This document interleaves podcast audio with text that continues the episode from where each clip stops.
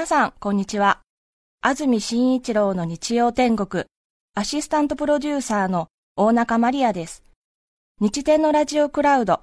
今日は478回目です。日曜朝10時からの本放送と合わせて、ぜひお楽しみください。それでは12月18日放送分、安住紳一郎の日曜天国、11時からのゲストコーナーをお聞きください。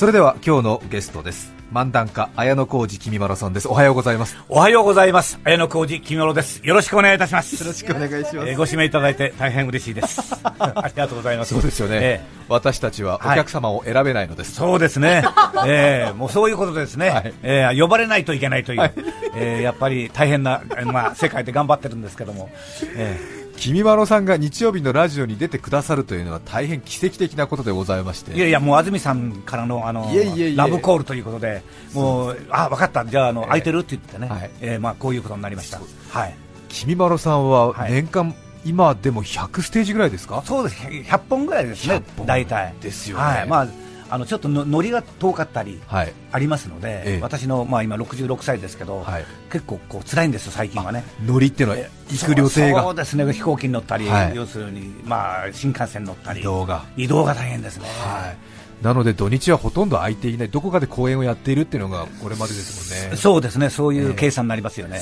えー、なので1日1公演、2公演当たり前で、そうですね、でもやっぱり私はあの1回ステージしかやりませんので、そうですか、はい、もう2回ステージやっちゃうと声が出なくなっちゃうんで、それはもうあのそこのプロモーターとの約束なので、あそうですか、普通はあの2回ステージなんですけど、そういう意味ではちょっと楽させていただいてるんですけどね。でも大変ですよ、まあ、1時間ちょっと喋りますのでね、で何もないんで、ゲストも誰もいないんで、はい、1人でずっとやらなくちゃいけないので、そうですえーまあ、水も飲まないで頑張ってますから。えーステージ上に花瓶一つと机一つあとはマイク一本で。マイク一本、はい、あとはまあ地明かりっていうかね、はい、あと明かりがあるぐらいで、ええ。えあとはもう目の前が全部中高年という、はい。えー、大変異様な雰囲気なんですね。もうすごいですね。最近はね、はい、30代40代の、女性がね、はい、あれなんていうんですか、あの内輪にね、キー、ミー、マーって書いて、あれなんていうんですか、コンサートであの、アイドルに振るような、えー、そうそう、あれ、ああいう人たちがなんか何列かこういらっしゃいますね。はいえー、なんか様変わりしてきましたね、そうですか、えー、あとはですねちょっと最近、ちょっとこう舞台から見てて思うんですけど、はい、2席とか3つとかこう空いてるんです、ポツンポツン、はい、なんでだろうってずっと考えてたんだけど、えー、日にちをね、見間違えて、中高年の方がですね、その日にちを間違ってるわけです、えー、だからそこへ来てないという。もったいないでそういうことが起き起き始めてますね。起き始めてます、ね、それぐらい高齢化が進んでる。あだって私は52でブレイクしたでしょ。はい、今66じゃないですか。はい、もう10丸々14年経ったわけですよ。すね、あの当時だから60歳だった人はもう75を過ぎてるわけですね。なるほど。チケットは完売してるはずなのに、はずなのに、その2つ、3つ空いてるわけです。があると、だから私はまあ冗談でね、ええ、何ですか、ここ、死んだんですかというとね、まあそこでまあ ちょっと笑いを取りながらやってはいるんですけども、まあそんな状態ですね。だから世の中もややっぱりこう流れてるってことですよね、そうですね。私も年を取ってるってことですよね。いやでも、木丸さん、変わらないですよ。いやいや、やっぱりほら、かぶるものかぶってますからね。もうこれが結構私の武器ですよね。えー、一度夏場一緒に撮影に出かけた時に、えー、暑い暑いって言って、冷却シートみたいなのあるんですか。ら、ね、それがなんか見えてないのに突如出てきたりとかして、これどっから出てきてるんですかって言ったら、ええ、この中に入れてるんですものすごい暑いんですよ、これが。これはもうね、かぶってみないとわからない、えこれ1日かぶってたらね、帽子かぶってるのと同じですよ、やっぱ辛いでしょ、ね、マスクずっと朝から晩までしてるようなもんですよ。簡単に出し入れできるんですか？あそうですね。あの4箇所で止めたらだけなんで。えー、あのみんなもう知ってるところなんで、ね、えー、そうですよね、えー、でもでもなんかはい綾小路君まろさんのプロフィールを改めて1950年昭和25年生まれ現在66歳鹿児島県のご出身です。学校卒業後上京司会者に憧れ20歳でキャバレーの舞台に立ちます。その後日劇への出演をきっかけに歌謡ショーの司会を中心に活動。潜伏期間30年2002年52歳の時に発売した爆笑スーパーライブ第1週中高年に愛を込めてが大ヒットし漫談家として突如ブレイク。以降 CD、DVD、全国各地での爆笑ライブの活躍。チケットは常に完売という中高年のアイドル綾小路きみまろさんです。ありがとうございます。ずいぶんなんか、えー、綺麗に紹介していただきました。いえいえなので52歳の時なんですね。あの CD が。そうです、ね、突如としてですね。安住さんは失礼ですけどおいくつですか？私今43です。あはい、若いんですね、まだあと10年あるじゃないですか、52まで、ね、後役なんだ、そうです、後役なんですけど、そうですかもう私も結構早い時期に君まろさんの活躍聞いて、うん、それであの CD、えー、定畜から出てる CD 聞いて、えー、もうびっくりしました、ね、えー、もうでもあの私もねもうこうなると全然思ってませんでしたので、はい、まあまあ、あれが一つの私の人生の分かれ目でしたね、うん、えー、そこまではちょっと違う人生ですよね。いやそれはもう最初出てきてね、はい、やっぱりキャバレー、スナック、えーえ神社仏閣、遊園地、はい、秋祭り、夏祭り、こういったところのずっとね、その罵声の司会やってましたので、それが10年続きましたね、10年えー、その後森進一さんと出会いまして、森さんの司会を約10年、で小林幸子さんの司会を4年半、ええ。五代夏子さんの前座を言いますか、まあ、ゲスト出演ということで、7年間、合わせて30年潜伏してましたね、えー、いわゆる他の歌手の方のコンサートの専属の司会者として。そうですね。あの専属の司会者として地方公演を主に専門にやってましたね、はい、でこうえー、例えば何周年記念とか森さんがやると、はい、そういう日劇なんかでやるとそこの司会は玉置さんとか、うん、えまあ、その当時の宮尾隆さんとか、はい、そういう方々がこう一番いいところはみんなね、うん、まあ、そそういう役目でしたね。はあ。えー。まあ、そこでずいぶん勉強させてもらいましたね。そうですね、えー、そうですよね。あと、君まろさんは九州の男なんですよね、鹿児島県の松山町、そうなんですよ、えー、今もう志布志に合併しましたけども、はい。えー、ちょうど宮崎と鹿児島の県境のあたりで、まあ、あのほとんどもうこうなんか発展しないような町で、いえいえ。あのまあ、そそこからね、えー、18歳でしたね、はい。えー、浴衣を着て犬を一匹連れて上京しましたね。最後。はいそうです。そんな気持ちで。す。気持ちで。ええ。お父さんが確かあれですよね。農業やりながら、はい、あの馬のあれですよね仕事えー、あの、えー、私の父親は、はい、あの種馬の種付け師でしてね、ずいぶんいじめられましたね、小中小中とね、小中高校ぐらいまでね、あの種馬が家にいるいるもんですから、はい、種馬、種馬と呼ばれてましたね、えー、えー、だからその、まあ、変な話ですけど、はい、あのメス馬をね、はい、よそから連れてきて、まあ、農耕馬なんですけど、その当て馬とやって、盛りがついてるか発情してるかとそういう時期があって、あの一瞬しかないんですあれね、あのその妊娠する時期が、まあ、その当て馬をやって、その様子を見て、まあ、芝所って種種場の場所っていうんですか、芝所っていうんですけど、そういうところで、まあ、そういう行為をさせて、まあ、妊娠させるという、でそれをあの友達とみんなこう、山の陰から見てたという、親父に見つかって、あっちけって言われた。それでもまた行って見に行ったみたいなね、そういう思い出がありますね。えー、ちょっとね、えー、お父さんがあれですよね、種付け師ってのがかっこいいですよね、大人になってみるとね、なんかね。そうですね、種付け師という職業があって、えー、それでまあ一回妊娠すると、えー、で生まれるとそ、そこからお金をもらえるという。そうですね、優秀な馬を。そういうことですね。産ませるためにえー、だ元気な馬を産ませるために、えー、元気な種馬をもう、うん、家に2とか3と置いて。なんかそういうなんかまあいい思い出なんかよくわかんわかりませんが、ありましたね、北海道とかよくわかるでしょ？わかりますわかります。ね。あの必ず優秀な農耕馬の、一番いい種を持っている、そうそうそうそう。それをいろいろ回ってそう回ってうちの、農耕馬に種付けしてくれっていう。そういうだからあの家の中にはそういう器具がですね、ぶら下がってるわけですよ、はあ、まあちょっとここで言え言えませんけど、えー、そういうのを見て育ちましたね。はあ。いや多分君原さんのあれですよ。今の芸風にきっと何か生かされてますよ、だからだからまあねなんかもう本当にあの 今思い出すとね、まあそそう選べないですか自分の家はね、ね。親とか、ね、はい、だからそういう意味ではこういう人生だったのかなと思いますね。そして高校を卒業して東京に来るんですもんね、えー、親孝行を卒業したね。それからそれを親孝行を卒業して、ええー、それから東京親父に1万円もらいまして、はい、えー、あの夜行列車で東京に出てくるんですよね、はい、で知る知らないんですから東京ね、えー、まあ、新聞配達して、はい、でそれからちょっと、まあ、大学行ってた方がいいだろうということで、拓殖大学というところに入学して4年で卒業して、はいえー、それからキャバレーに入りましたね、はあ、まあ、その大学行ってる頃はキャバレーでもアルバイトしながら大学に行ってましたので、はいえ。ー、でまあ、就職はしませんでしたね。そうですか、はとりあえず学校行こうと思って上京して、ええ、で新聞配達しながらしながら。学費自分で稼いで、えそうですね。それ玉置宏さんに憧れてたんで、はい、その頃あの TBS のね、はい、ロッテ歌のアルバム。っていうのやってたんですよ、それしか映らないんですよそれと NHK と、えー、でいつもそれを見てね、はい、玉置さんみたいになりたいなと思ってね、はい。えーその頃森進一さんとかね西郷輝彦さんとかね、ええ。えー、橋幸夫さんとかね、はい、その当時あの玉置さんが紹介してるわけです、はい、で私中学生じゃないですか、えでずっとそれを見てね、はい、育ちましたね、はあ、憧れて、え行って、まあ、何年か経って森さんに会いましたね。それもあの他力本願でしたね、はあ、有楽町にある日劇の、はい、ええ。ー、ホールがあった日劇っていうところがあって、そこで森さんと出会うんですけど、まあ、それも運命のいたずらですねそれは何ですか？偶然あったんですか？それは偶然あったんですよね、なんかそのそそそういうところに私が、ええ、あの人の紹介でそこに行くことになって、はい、森さんの前座を務めることになったんですよ、はい、それで森さんに声かけられて、鹿児島なんだってって、森さんも鹿児島だったんで、はい、森さんから声をかけられて、それから10年お世話になりましたね、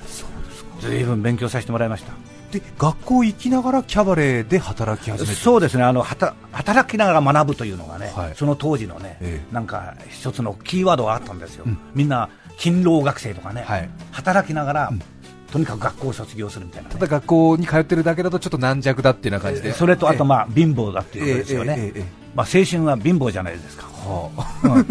だから私たちはそういう時代を生きてきたんですよね、だからみんな働いて学校に行ってた、新聞配達して学校に行った。みたいなね、うん、そういう時代ですよね、で私は新聞配達やめて、ええ。ー、キャバレーで夜、はい、ボーイをやりながら司会やりながらみたいな、はい、そういうまあちょっと、えー、かいつまんで話してますけど、そんな状況でしたね。はあ、で夜のお店で働くきっかけは何だったんですか？それは私がキャバレーでボーイをやることになって、はい、新聞配達がちょっと辛かったもんです。はい。で夜、そのキャバレーでボーイをやると、昼間学校行けるじゃないですか、はい、でそこにあの、えー、ショーがあるわけです、8時と9時に、はい、でそこに専属の司会者がいて、えああれぐらいだったら私もできるなみたいなことで、はい、部長に話をしたら、たまたまその時司会者の方が休んで、じゃあやってみろって言われたら、お前もいけるじゃないかということで、そこから始まりましたね。え。ー、それ何歳の時ですか？それは18歳、19歳でしたね。19歳で、えー、よくやりましたね、えー、だからそそれもやっぱりなんか世間知らずっていうか、はい。冒険でしたね、なんか なんかそんな思い出がありますね、えー、なんか無謀だったなと思いますね。キャバレーで鍛えた観察眼ということですけれども、当時はどんな漫談やってたんですか、キャバレーでは。キャバレーではホステスさん、とお客さんとのそういう会話をやってましたね、えー、お前いるんだろう、これがあって、お客さんがホステスさんに言うんですよね、いるんだろうって男が、えーはい、いるわけないでしょって、いたらこんなとこ勤めるわけないでしょって、そうやってこうお客さんをかわしていくね、はい、女性の気持ちをやってましたね。えー。ええ、それで、えー、それでそこそこああのああっちから呼ばれるとごめんなさいねって、今ちょっとね嫌な客が来てるからそこ行ってくるねって、それでそこは離れてそのホステスさんがそのあっちへ行ったらなんて言うかというと、今まで嫌な客についてたのごめんね。みたいなそういうなんかなんか裏話的な。そうそうそういう話をやってなんかあなたしかやるとねまあ漫談やるとやりにくいとかよく言われたことありました。商売やりにくいとかよくホステスさんに言われてましたね。えなんかそういう思い出がありますね、ななんであのここにこういう女性しかついてないの、えー、つまみを取らないからとかね、えー、フルーツを取ったらねもっといい女が座りますとかね。そういうなんかこうちょっとこう毒舌でしたね、そういう頃から毒舌が好きでしたね、えー、評判もよくえ？評判良かったですよね。評判っていうかでもそのお店お店にこう転々としてました、ね、はい、で19歳でも君原ありみたいなことであちこち呼ばれて、うん、だから、うんまあす、すごく仕事がありましたからね、その当時はね、キャバレーもいっぱいありましたし、だから普通の芸人さんは寄席に出てキャバレーに出る、はい、テレビに出てキャバレーで稼ぐみたいなね、そういう時代でしたから、はい、で私は、まあ、キャバレー専門でやってたんですけど、はい、そういう寄席とか出れない、ええ。ー、そういう器量はない、もちろんテレビは呼ばれない、ラジオ呼ばれない、うん、だからそのキャバレー専門でずっとやってましたね、うん、約十何年やってましたね。それで私一つ木村さんと話してて誤解してたのは52歳の時に大ブレイクするまではもう本当にあの貧しい生活もう本当に飲まず食わずの生活の苦節なのかなと思いきや、えー、結構お金たっぷりの悠々自適の苦節30年なんですよね。どちらかというとね、あのね、仕事が結構あるんですよ。ね、今みたいにね、ほら、あの仕事が、まあ今どうか知らないんですけど、今芸人さんというのは結構ね、あのそういういろんな仕事がないんですよね。だいっぱいあったんですよ、仕事が遊園地、それこそ神社仏閣ね、もうそれこそ秋祭り、夏祭り、遊園地、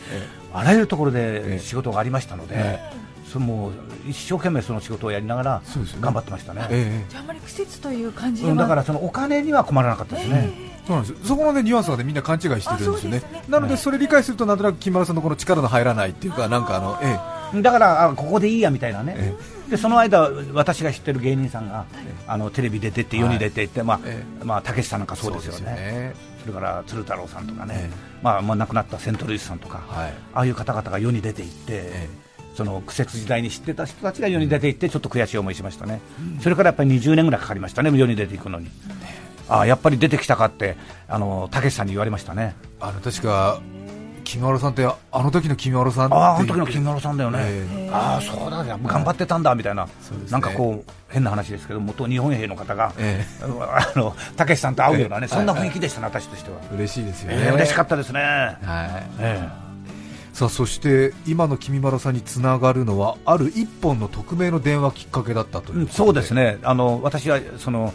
テープを作ってたんですよ、自作自演で、ええ、それをこれをどこでね、はい、配ったらいいかというのをずっと悩んでたわけですよね、はい、じゃあ老人ホームがいいのか、ええ、じゃあそういう中高年が集まる美容院がいいのかみたいなところをずっと探ってたら、まあ、ある人からね、木村さん、これさあの、バスに配ったらどうなの？って、バスはデッキもあるしね、はい、えー、そしてやっぱり渋滞したりね。えー、それから添乗員の人の話が詰まったりしたらこれをかけたらいいんじゃないの？みたいな話があってそれをちょっときっかけにテープをいっぱい作ってサービスエリアでずっと巻くようになりましたね、それは電話があってアドバイスもらった？うん、そうですね。電話それがねちょっと今ね、えー、男の人だったんですけど。あそうですか。それその人にちょっと会いたいなと思うんだけどちょっと、えー、もう忘れましたね。ももう名前も、なんかちょっと半分知り合いのような方だったと思うんですよ、はい、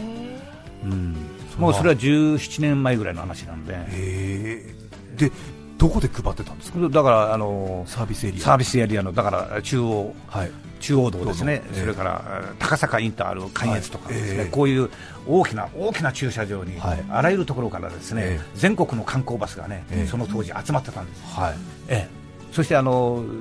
あのアメリカであの飛行機がビルに突っ込みましたよ、はい、で海外旅行がだめになって国内旅行にみんな切り替えてものすごい国内旅行のバス旅行が花盛りだったんです、ああの時なんですね、ええ、その時にもう、そこのサービスエリアにいますと全国各地から、大阪ナンバーね、青森ナンバー、秋田ナンバー、もうあらゆるところからそこのところに観光バスがね、富士山を目指してやってくるわけですよ。でそこにいると全国にそこで配ってるようなもんですよね、えー、私はそう遠く行かなくてもね、はい。えー、それをずっとやってましたね。それ君原さんご自身で配って。私が配ってましたね。じゃあ家で家でダビングしてもらって、はい、それで私あのトートバッグみたいなの入れて、はい、紙袋入れて、はい、えー、ずっとバスバスばっかり探してましたね。もうバスがお金に見えてきましたね。まあちょっと下世話な話ですけど、はい、私、漫談家です。漫談家ですって添乗員の人に配ると、えー、何なの、あなたそうなの？って、もし今があったらこれね、聞いてみてくださいでそのカセットの中に全部その、えー、申し込み用紙から、えー、どこに電話したらこれがあの手に入りますというような文言を私が全部作って印刷作ってきちんと普通のテープにして配ってましたね、A 面 B 面ね20分ぐらいずつ2本入れて、えー、そしたら、えー、注文が来るようになりまして1日5本とか、はい、10本とか、でそれが30本になり、はい、40本50本になり、で最高1日400本。それをずっと今度はもうアルバイト頼んでやってましたね。家で？家で。1本2000円の、はえー、その送り賃がその2000円に入ってて、えーはい。郵便局とその提携してやってましたね、はい、だから2000円でしたので、まあ、まあざっくり言ってもう自分のギャラよりも1日が増えるようになりましたね、はあ、それに目をつけたのが週刊誌、ええ、それから今の私が所属している定畜レコード、ええ、CD 出さないと、はい、それで、まあ、週刊誌出るようになって、はい、そこから一気にドーンときました、ね、最初 CD 化の時断ったんですよ、ええ、断ったんです私、ええ、もうここでいいやと思ってここでもう満足してましたから、ええ、世に出なくてね、はい。えー、誰だろうみたいなところでね、うん、で生きてた方が気が楽かなと思って。で知ってる人は知ってて。知ってては知ってて、なんだろうみたいな、はい、どうしてもその週刊誌はね、それを書きたいというので、はい、取材に来て、私の講演を見て、書いてくれましたね、うん。えー、そうなん忘れもしないですね。あの週刊朝日でしたね。週刊朝日。はい、えー、でも電話の数がどんどんどんどん増えていった時はやっぱり嬉しいですよね。いや嬉しかったですね、えー、もう間に合わないんですもん、えー、もうもうそのダビダビング家でやってましたから。そうですえー、機械を作ってね、えーもうなんかこう ボタンを押すと、えー、まあ、10, 10本ぐらいずつずっとこう取れる、えー、それはカセットテープですか？今の CD じゃないですからね。そうですよね、えー、な時代変わったんだなと思いました、私、そのカセットテープ1本持ってるんですよ、えー、だからもう恥ずかしいながらね、えー、そういうそういうことをしながらなんかこうね頑張ろうみたいなね、えー、まあいい思い出ですね今思えばね。それからもう14年まるまる経ちましたのでで私、カセットテープ持ってて、それはやっぱりファンとして嬉しいし自慢じゃないですか、であの世に大々的に出る前の君まろさんのトーク集だから、ものすごく価値があると思ってで誰にも聞かせないしみたいな、もう自分だけの宝物と思ってたんですけど、ものすごいもう商売上手だから、そのうちなんか、君まろが世に出る前の第1週の前の第ゼロ週っていうタイトルで CD 化しちゃったんですよ、だからそのカセットテープ、本当ただカセットテープになってるだけなんで、内容なんかもうダーダーダーですよ、ね、でもね、でもね、トータルね、520万枚売れたんですよ、あの全部合わせて、今までの。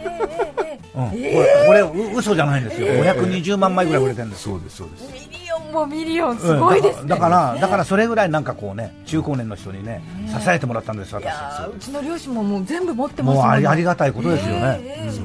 1集、2集、もう3集、4集、5集、5集 ,5 集ぐらいまで。でその1集の前にやってたのエピソードゼロ的なことでゼロ週、A 週を作ってらっしゃるんですけどね。さてそれではここで1曲お聴きいただきます千葉県市川市うなげの九太郎さん50歳男性の方からのリクエストいただいています。松任谷由実さんでブリザードどうぞ。12月18日放送分安住紳一郎の日曜天国ゲストコーナーをお聞きいただいています。著作権使用許諾申請をしていないためリクエスト曲は配信できません。引き続きゲストコーナーをお楽しみください。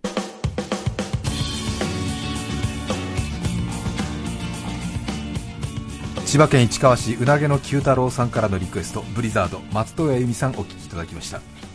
改めまして今日ゲストに日曜天国でお迎えしていますのは漫談家の綾小路きみまろさんです。綾小路きみまろさんの新春公演のお知らせです。綾小路きみまろ衝撃ライブ日程は1月18日水曜日。場所は新宿文化センター大ホールです。ケットは残りわずかとなっています。チケットピアで発売しています。詳しくは番組のホームページかチケットピアのホームページでご確認ください。大体チケット売り切れてるところが多いんですけども、探しますと意外にあったりしますので。で大体全国あちらこちらでやってますんで。小田原とか坂戸とか、えー、そういうあのあの誰も行かないようなところ行ってるんです私ね、えー、そうすると喜んでくださる。え君ものが来るの？みたいなね、はい。えー、そうなんですよ。なので意外に渋谷とか新宿は少ないんですよ、少ないえー、そうなんです、はい、そういうところが好きなんです、ね、あと注意するのはきみまろさんのライブに行きますと、はい、当然中高年の方多いんですけども、終わりとなりますと本当お客さんが早いですから。早いです。出間違いないです、誰もいないです。普通歌手の人のコンサートとか行くとしばらくこう余韻とかアンコールをするのとかしないのとかあのまだちょっと席を立ちたくないとか名残惜しい。とか、そういうのありますけどもきみまろさんが終わりって言った瞬間にきみまろさんよりも早く席立つ人いますよね。もうもう5分ぐらいでみんないなくなります、ね、どういうことですか何なんでしょうね。もう今度はあのスーパー行って買い物行ってちょうどその時間なので、夜の支度に切り替えてるんでしょうね、ええ、だからなんかその笑いに来てるうん、なんかなんかその中高年のね、心をね、私が掴んでんじゃないかと思う今日この頃です。我先へと、やっぱバスに早く戻りたいですよね、まあ、バスに戻らないとあの、帰れなくなっちゃいますね、中高年の人がね、もうほとんどなんで、まだちょっと30代、40代のね、え人もいますので、またちょっと需要あるのかなと思います、はい、頑張りたいと思います。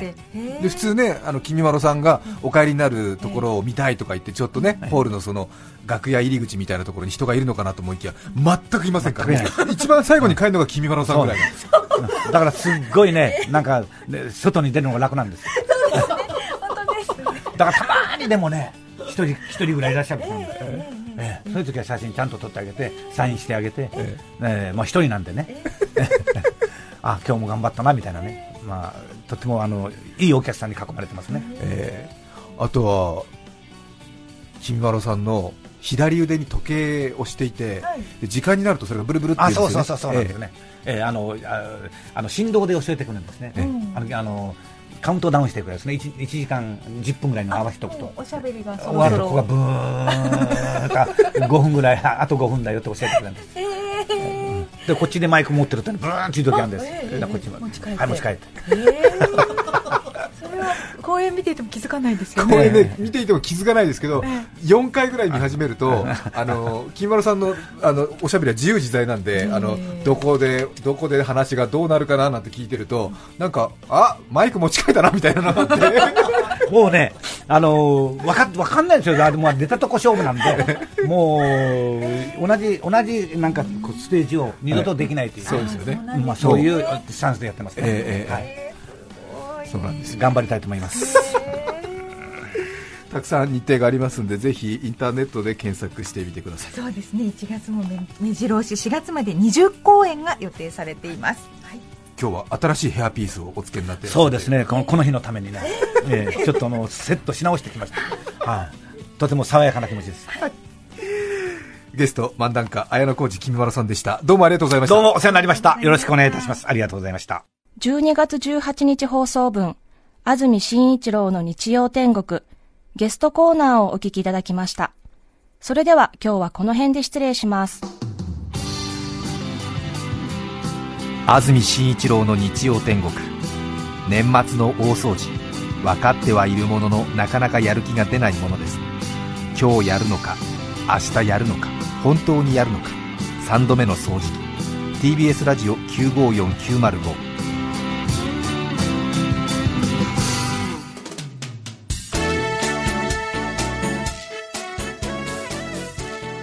さて来週12月25日安住紳一郎の日曜天国。メッセージテーマはクリスマスの話。ゲストはリコーダーグループクリコーダーカルテットの皆さんです。それでは来週も日曜朝10時 TBS ラジオでお会いしましょう。さようなら。安住紳一郎の TBS ラジオクラウド。これはあくまで試供品。皆まで語れぬラジオクラウド。ぜひ本放送を聞きなされ。954905